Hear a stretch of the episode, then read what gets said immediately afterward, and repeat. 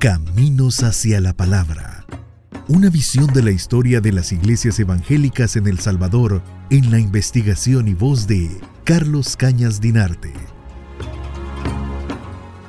Cuando en julio de 1911 se produce ese quiebre ideológico entre la misión centroamericana y los esposos Chapman para dar lugar al surgimiento de la primera iglesia bautista de la ciudad de Santa Ana y de El Salvador, fundada apenas unos días antes de la que se estableciera en la capital salvadoreña, aquella comunidad perteneciente a la misión centroamericana quedó en manos de una mujer, una mujer salvadoreña, Simona Ortiz. Eso es un elemento muy importante para el desarrollo de la iglesia evangélica en El Salvador. Contrario a las disposiciones del Vaticano, una mujer podía quedar a cargo de una comunidad religiosa en el, territorio nacional.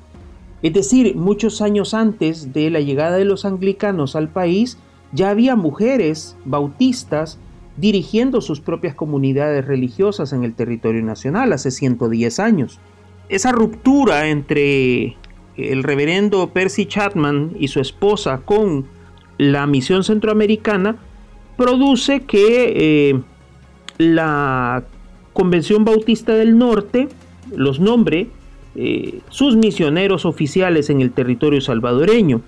Lo que ocurre es que, eh, si bien es cierto, se habían ido a alquilar un local a unas pocas cuadras al sur de la oficina de los telégrafos de la ciudad de Santa Ana, había eh, algunos de esos bautistas disidentes que consideraban que era importante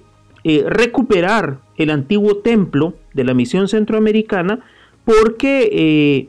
habían contribuido económicamente a la formación de aquel templo.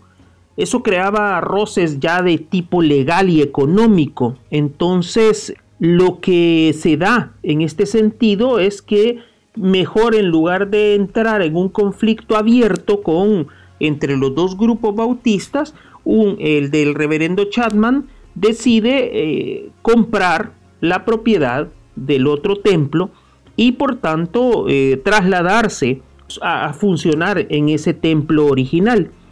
Para 1911, insisto, eh, ya los bautistas, tanto los de la misión centroamericana como los de la primera iglesia bautista de Santa Ana y la primera iglesia bautista de San Salvador, comienzan a desplegar sus misiones hacia otros territorios Sonsonate, Izalco, San Julián, Atiquizaya, Chalchuapa, eh, van siendo poco a poco desarrollados dentro de este esquema en el cual, insisto, una de las prédicas más importantes es alertar a las personas de la pobreza en la que viven y sobre todo del hecho de que pueden reclamar desde la palabra, desde eh, las enseñanzas bíblicas, pueden reclamar derechos y también cumplir obligaciones. El Estado tiene obligaciones con ellos y por tanto es, eh, eso va a empezar a generar ciertos roces del orden público alrededor de este tipo de prédicas.